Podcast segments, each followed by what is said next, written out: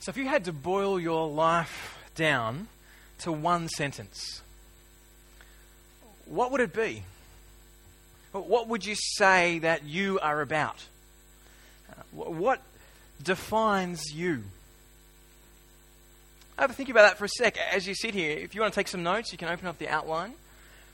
What I want to do today for us tonight is really to lift the bonnet on Uni Church, to kind of see what we're about, to show you the engine room of what we're about as a church and what's driving this church, what makes us tick.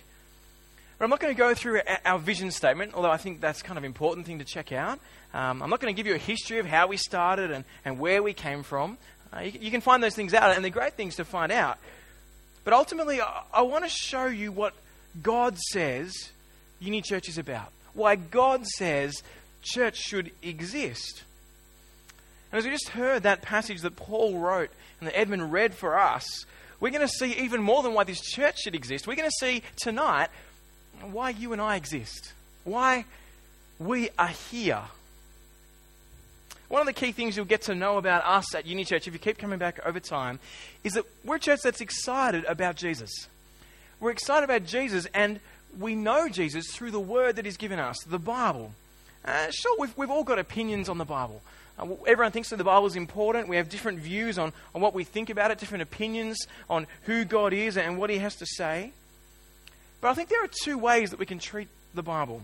Uh, we can take God's word and we can kind of chuck it on the ground and say to people, look, I'm going to stand on top of God's word.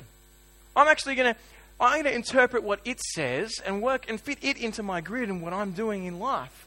And we kind of stand over God's word and interpret what it's saying to us. Now, the other view is that we actually take the Bible and that we, we actually sit underneath it. We say, I'm going to let this be as it claims to be, God's word to us. I'm going to let the Bible, uh, with my rationality and my logic and looking at the kind of what, what's happened, but I'm going to look at what it says, at the words, at the grammar, and what these guys have written down historically, who've been sent out by Jesus, commissioned by God, and I'm going to work out how it changes my life. I don't stand on top of it, but we sit underneath God's word. Well, tonight and every night at Uni Church, that's exactly our aim. You don't want to hear what's going on in the head of some preacher up the front, what he thinks the best thing to say is for the world and for us. I don't even want to hear what's going on in my head. It's junk, right? We want to hear what God has to say. We want to hear what the creator of the universe has to say to us. And so at Uni Church, we'll, we'll keep sitting underneath God's word.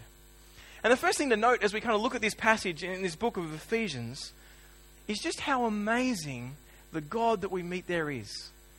We see the awesomeness of God. Have a listen to the passage Edmund read. Let me just read a few of the verses quite quickly. It's like Paul's so excited about this God that he's met that he just can't stop. In verse three, praise be to the God and Father of our Lord Jesus Christ, who's blessed us in, in the heavenly realms with every spiritual blessing in Christ. Or verse four, for he, he chose us in him before the creation of the world. Or verse five, in love he predestined us to be adopted as his sons through Jesus Christ, in accordance with his pleasure and his will.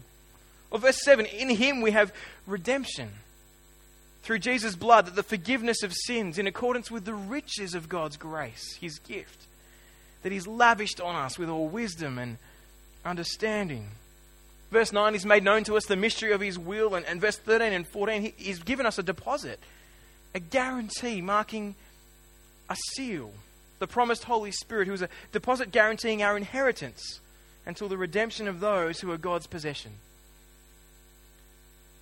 If this God is real that, that Paul is talking about here, if he really is who he claims to be, then I want to say he's amazing, isn't he? He's an, an amazing God, a God who loves to bless. He's a God who loves to accomplish his plan. He has a plan, and he's working out that plan without fail. And you kind of see other parts of this, and, and you start to see not only is a God who has a plan, but he's a God who is a forgiving God. He's a forgiving God. He offers forgiveness to people. Now, it's not some kind of half-hearted forgiveness. You know, the type when, when someone catches you out and you're like, oh, I'm sorry. Like, my kids do it all the time. Say sorry to your brother. Sorry. You're like, you don't really mean that. You're just like, oh, whatever. You know, the way God forgives, it's like he wants to lavish it on us. It's like an aggressive form of forgiveness. He's seeking out our forgiveness. Whether you're asking for it or not, He's offering it to the whole world. And all you need to do is accept it. I want to ask, have you ever met anyone like that? Ever come across anyone that is so keen to reconcile relationships between them and you that, that they kind of seek it out, that their desire is to lavish on you so many blessings and so much good? As we kind of keep looking, we find out that this forgiveness, it, it's no cheap forgiveness. It's costly. It came at a massive cost of Jesus' life, His blood. If you're here and you don't trust in Jesus, we, we love having you here. We want people to come along and check out what the God of the Bible says and, and to actually, with our eyes and with our minds, work out whether He is who He claims to be. But if you're here and you don't trust in Jesus, I just want you to, to pause for a second and just reflect. Imagine if this were true. Imagine if the claim of what Paul is saying here were true. Just to kind of see, is, is it worth checking this out more? Is it worth pursuing? What this is saying is that there is a God. A God who has a plan. A God who made you, who made the universe. We're going to see why in a moment. But that there's a problem between us and God.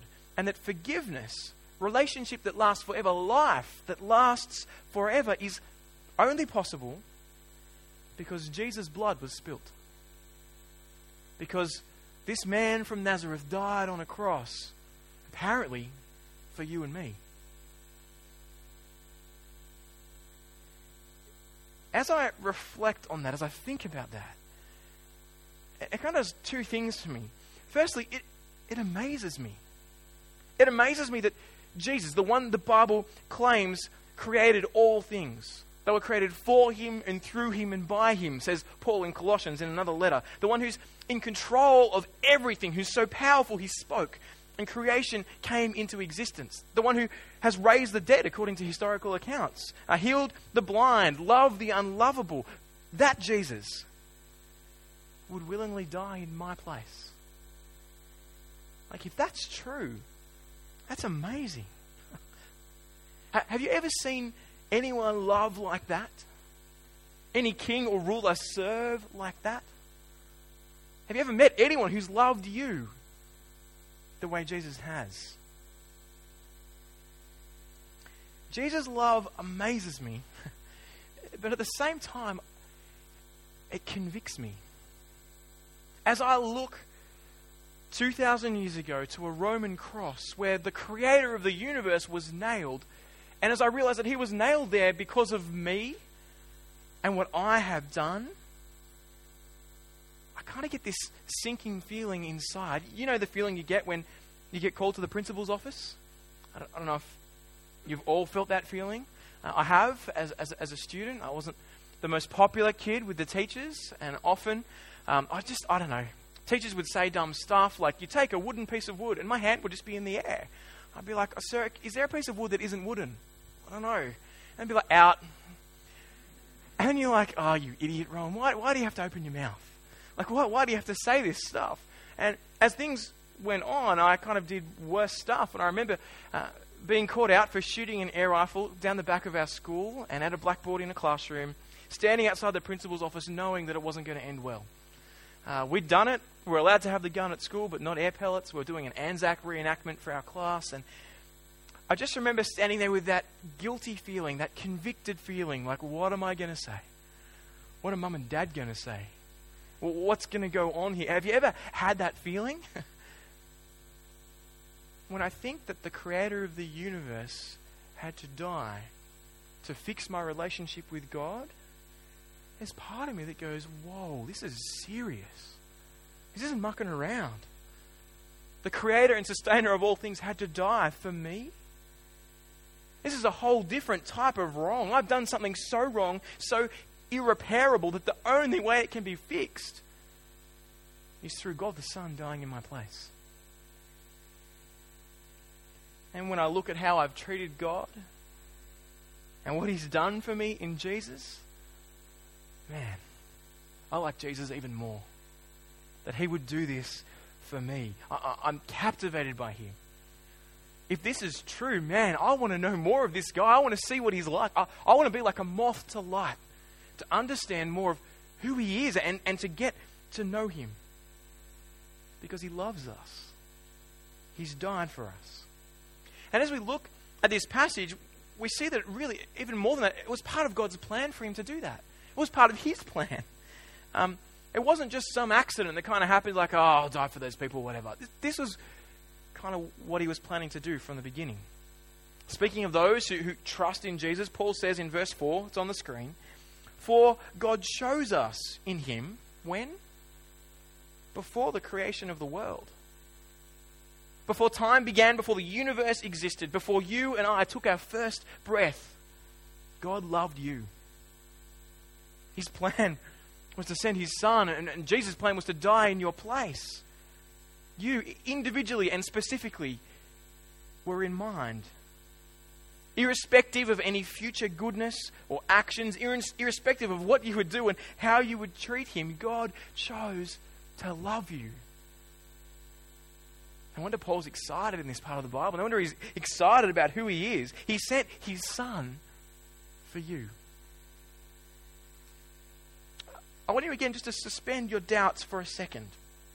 Suspend your, your doubts about whether God exists, and, and by all means come and look at it later, and whether this stuff's actually true. Come back, stick it under the microscope, but just, just stop them for a moment. Imagine if this were true. Imagine if the God we read about in the Bible was the God of the universe. Not some vindictive ogre, but a God who so loves you that before time began, he had you in his mind, despite the way he knew you treat him. If this is true, then surely he's worth checking out. Surely it's worth working out. Man, if he's really like that, I want to work out if he's true or not. Now, if that's the first time you've heard that, or even if it's the thousandth time that you've heard that, it's still amazing, isn't it? If it's true. Seeing this God for who he really is should blow our minds. Should send smoke out our ears to go far out. Are you serious? This is really going on?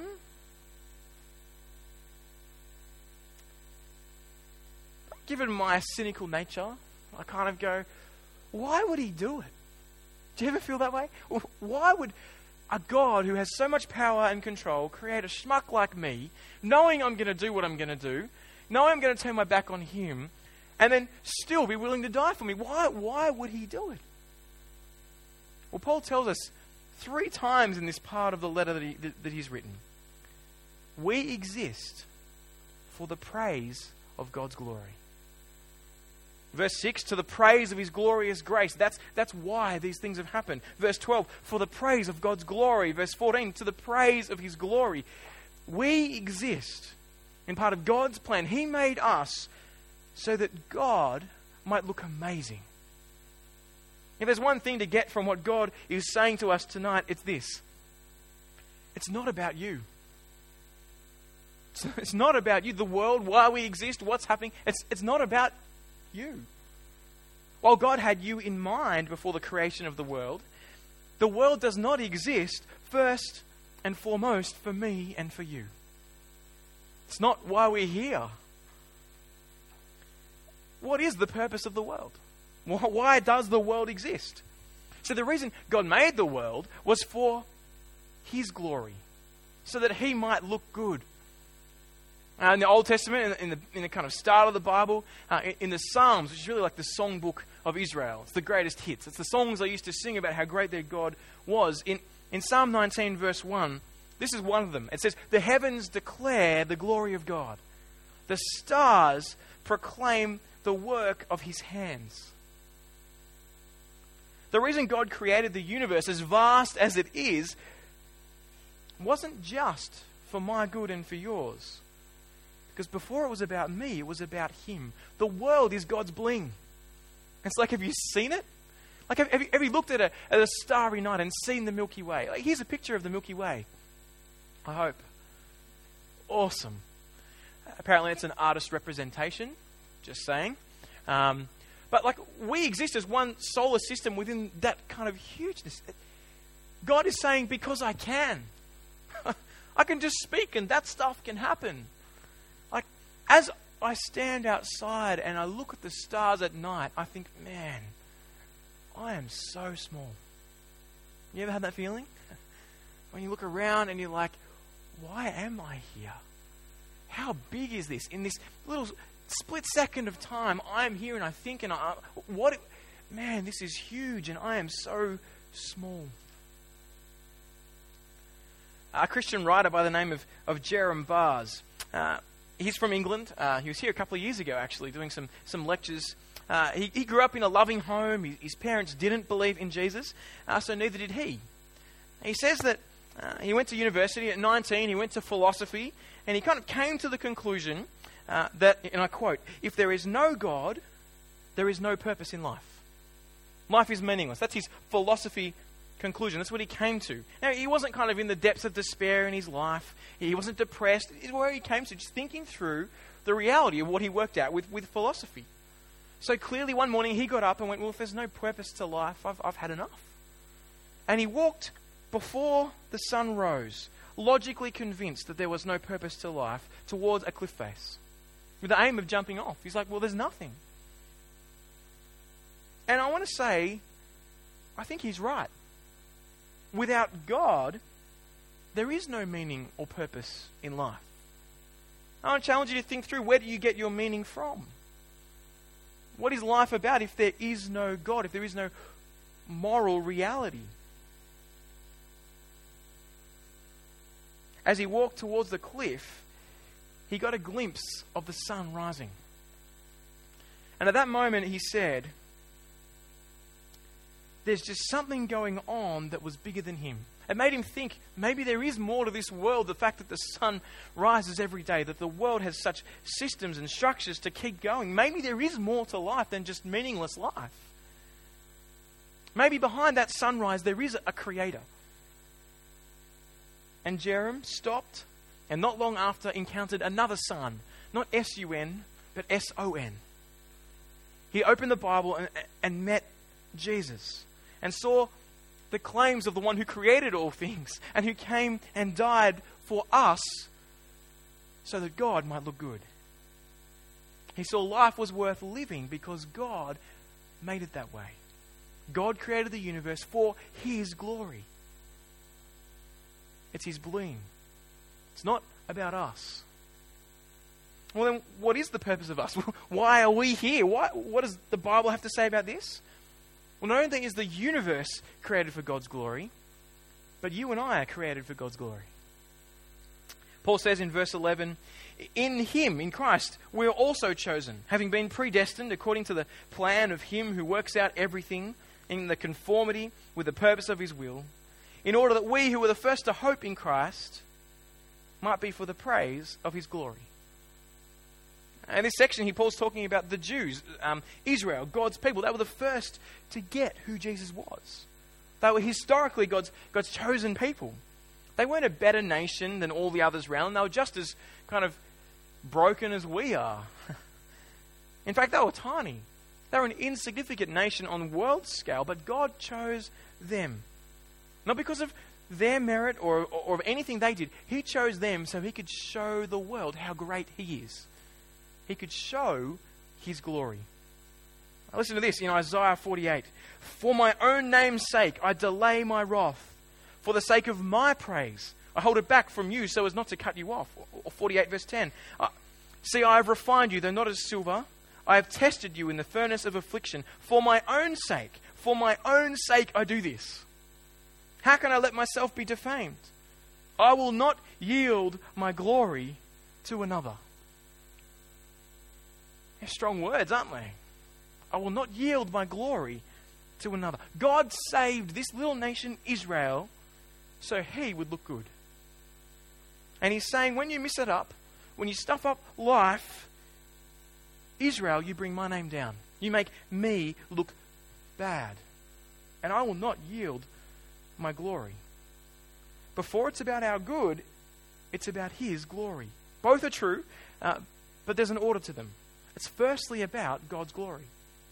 In verse thirteen of Ephesians, then, Paul kind of shifts from the Jews to the non-Jews, those who kind of weren't, didn't have a Jewish background. In this world, there really only were two groups of people uh, in the way that the Jews would have written, uh, those who were Jews and those who weren't. And so to the rest of the world, he says, and you also were included in Christ when you heard the word of truth, the gospel of your salvation. Having believed, you are marked in him with a seal, the promised Holy Spirit. Why? To the praise of God's glory. What Paul is showing here is that all humanity, Jew and Gentile, you and me, exist for the praise of God's glory. That's our purpose in life, to show how great God is, to let his light shine. Now, the problem is, we're more interested in the shadows, aren't we? We're more interested kind of doing little puppets and playing around with our lives, going, oh yeah, look, I'm great. You know, I can look at this. I've got a shadow on the ground. Look at me.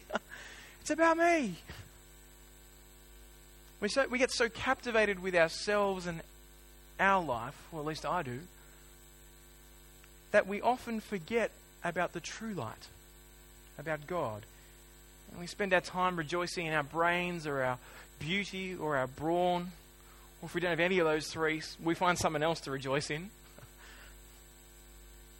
But we shortchange ourselves. We miss out on the purpose of humanity and what we're made for. Have you ever seen the moon on a clear night? When it's a full moon, uh, it just dominates the sky. It shines so strongly. That's what we are to be like. See, we are to reflect the glory of the sun. See, the moon exists with, with the reflection of the, the strength of the sun. It's there, well, it exists, but it, it shines because the sun is reflecting off it. We exist to show how great God is.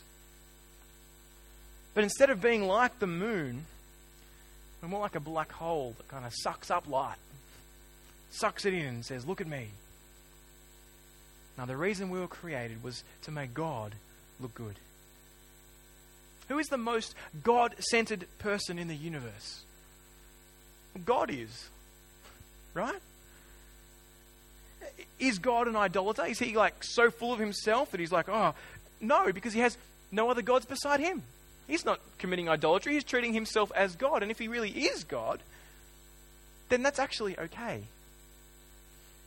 God's saying this to me, and he's saying it to you. God loves his glory more than he loves Rowan Hilsden. More than he loves you. He loves his glory more than he loves you. Now, does that sound arrogant to you? Do you kind of go, it's pretty full of himself? And when someone walks around saying, I love myself so much more than the rest of the world, you're like, yeah, well, you've got a few issues. Like, you need to go work yourself out. Go see someone. Arnold Schwarzenegger, he's a guy I just find interesting, right? He's just he's, you know, Mister Universe. This is a pretty cool title, Mister Universe. Uh, he's had an interesting life. He was the American bodybuilder, won Mister Universe four times. Then Hollywood acting career, the governor of California, the Governator. What a great name. Kind of like you've made it when you've got the name the Governator, right? In his biography, he talks about um, why he hates team sports. He hates them. He says this, the problem with team sports, or you can imagine, the problem with team, I can't even do it. Um, he says the problem with team sports is you have to share the glory. The reason that he does bodybuilding is because he gets all the glory. It's like, look at me. I am Mister Universe. I win. I don't need anyone else on my team. I'm gonna, I want the glory. Is that what God's like? Sure sounds like it. But here's something we often misunderstand. My good and God's glory are the two sides of the same coin. Our good is for his glory. And his glory is for our good.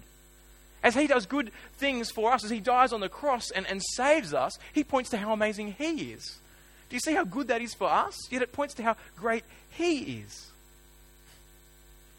Because our salvation is dependent on God keeping his word, keeping his honor, keeping his name, our good is for his glory. And his glory is for our good. You see it all the way through this chapter of Ephesians, that God is glorified when he takes people who can contribute nothing and makes them everything. You see it all the way through the Bible. He takes people who are small, who are insignificant, who are all messed up, and he saves nations through them. He calls them into his family. He adopts them. He adopts us. He calls us co-heirs with his son and offers us his full inheritance. That's how God is glorified. God's glory is for our good, and our good is for his glory. Even when things happen that hurt, that are painful, that it's hard to see how it's for our good, we need to remember that Jesus knew pain. He was about to experience the greatest pain for all of us, to face death on the cross, the, the judgment we deserved. Look at John twelve twenty-seven. It's on the screen. "Now my heart is troubled," Jesus says, "and what shall I say? Father, save me from this hour? No, it was for this very reason I came to this hour. Father, glorify your name." Jesus came first and foremost to glorify his Father. When I went to theological college, uh, I spent four years uh, looking at the Bible and thinking through stuff. But one, one of our, our lecturers had been a missionary in Pakistan. He always used to love talking about when he was in Pakistan. It was like that old grandfather, right? He's like, "When I was in Pakistan," he used to kind of tell these stories. Um, and they were true, but one, one of the times he told us a story about his brother. Uh, his brother was a missionary as well. Uh, he'd been abducted um, by this terrorist group, he, not himself but his brother. The mission organisation who got him there, like a serious situation. Um, missionary organisation called uh, Mike, this lecturer, in, and they began to devise a plan of how they could get Mike's brother back. Um, and so Mike's in this meeting, sitting around the table, uh, when the head of the organisation says, "Look, we have one goal and one goal only. We will do anything and everything in our power to see your brother escape." But at that point, Mike stopped and he said, "Sorry, but that would not be my brother's first goal. Whatever we do, however we do it, it must be to the glory of God." Now that's someone who's got it right, isn't it? Who even when, when the chips are down, when the kind of time is like, "Yeah, I want to get my brother back." He's like, "No, I know my brother serving Jesus." He wants God to be glorified before he wants his life saved. God chose you before time began so that you might glorify him. You exist for his glory. And his glory exists for your good. The Presbyterian Church, when they wrote the Westminster Confession, the, sh- the shorter one, they got it right when they said, "What is the chief end of man?" The Presbyterians amongst us go to glorify God and to enjoy him forever. That's right, isn't it? God's glory is for my good, and my good for his glory. It's to be enjoyed. It's not, "I'll glorify God through this time, even if I have to." If we get that God looking good is for our best, and we're like, "Man, I want him to look good. Less of me, more of him. I want the world to see Jesus for who he is." And that's why we exist. That's why we exist as a church. The long and short of it is, is this. It sounds arrogant. When, but when you see who God really is, it's the only way it can be. It'd be like saying, "Have you noticed how arrogant the sun is?" S U N. You know, always expects all the other planets in the solar system to go round it. You know, it's sitting there, you go, why doesn't the sun one day go, "All right, look, just for today, I'll go round you guys. We'll just pick one of you and I'll go round that one." It, it can't happen. It's physics. It's because the sun is so huge, so phenomenally massive, that everything else goes around the sun. Well, so it is with God. He is so huge that he's not going to revolve around anything else because he's just he has the greatest gravitational pull. He is the greatest. He's the creator of the universe. There's no one like him. It's not arrogant to say, "It's for my glory." It's just who he is. It can be no other way. He has the greatest worship pull of anything or anyone else in the world.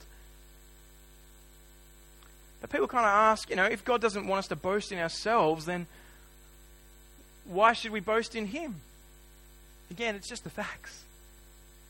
It's not because of some kind of vain humility that, that God has. Oh, look, I don't want you to boast in yourself because you're making me look bad.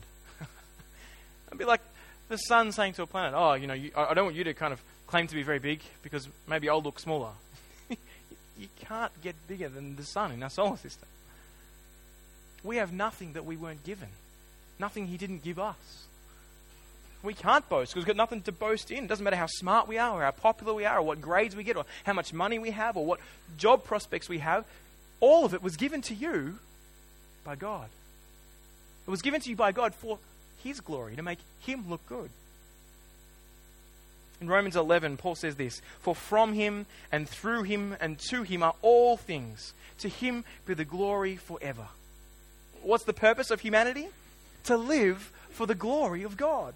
Every decision, every choice, every day, every week that goes past, every relationship you encounter, we have an opportunity to put a smile on the face of God, to make God look good.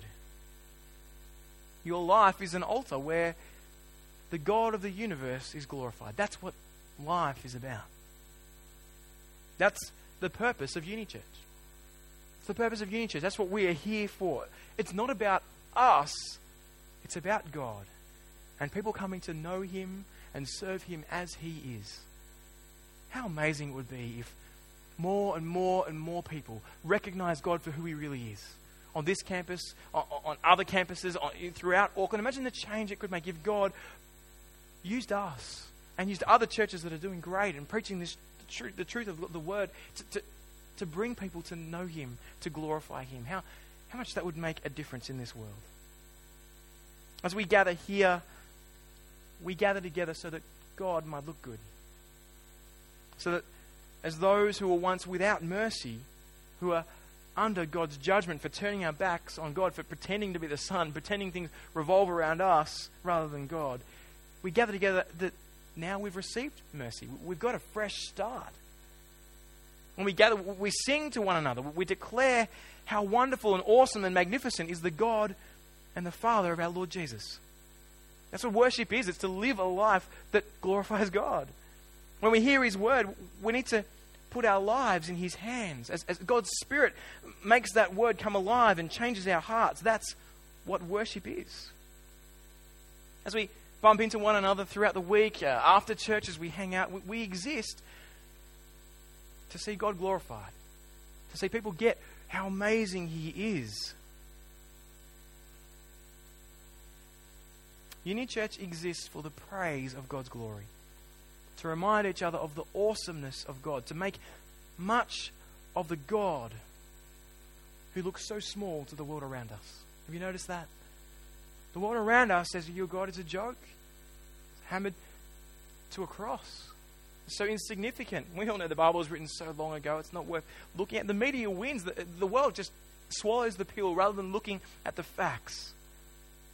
It's our job and our privilege to be the moon to this dark city, to reflect the amazingness of God, to speak out in our lectures, in, in, in our in our lives, in our jobs, to speak the truth, not crazy. I like to believe God just because I think he's true. And actually to look at the evidence, to point to what the Bible says. It's our job as Christians to hold out the amazingness of God. We don't make him look better. It's like you can't make the sun look any brighter, but you can point to how bright it is. That's why we exist.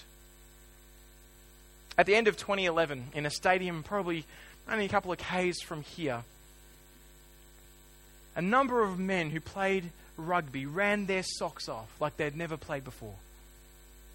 They got on that pitch and they played rugby to their best. And at the end of the game, when the World Cup was passed into the hands of Richie McCaw, and the All Blacks kind of spontaneously cried out the haka, New Zealand was crowned the world champions of rugby. So for the whole world to see, the Kiwis are the best. At that moment, they played their hearts out and they gave glory to New Zealand, didn't they? They stood there and they made Kiwis proud. I bet if you're a Kiwi, you were proud to be a Kiwi on that day. World champions. Well, I don't know about you, but I want to do for God what the All Blacks did for New Zealand. I want to see God's name lifted high in this city. I want to see all creation worship Him. I want to see this city, Auckland, flying the flag of Jesus. Have you seen how amazing He is? Do you get what He's done for us? Do you see the forgiveness we're offered? Friends, as we see this part of the Bible, there's one thing that screams so loudly off the page. It's not about you.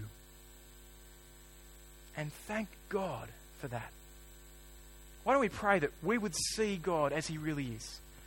That we would serve Him with our lives and we would trust Him as Uni Church kicks off for another year. Let's pray together. Father God, tonight it's been so amazing to see You as You really are.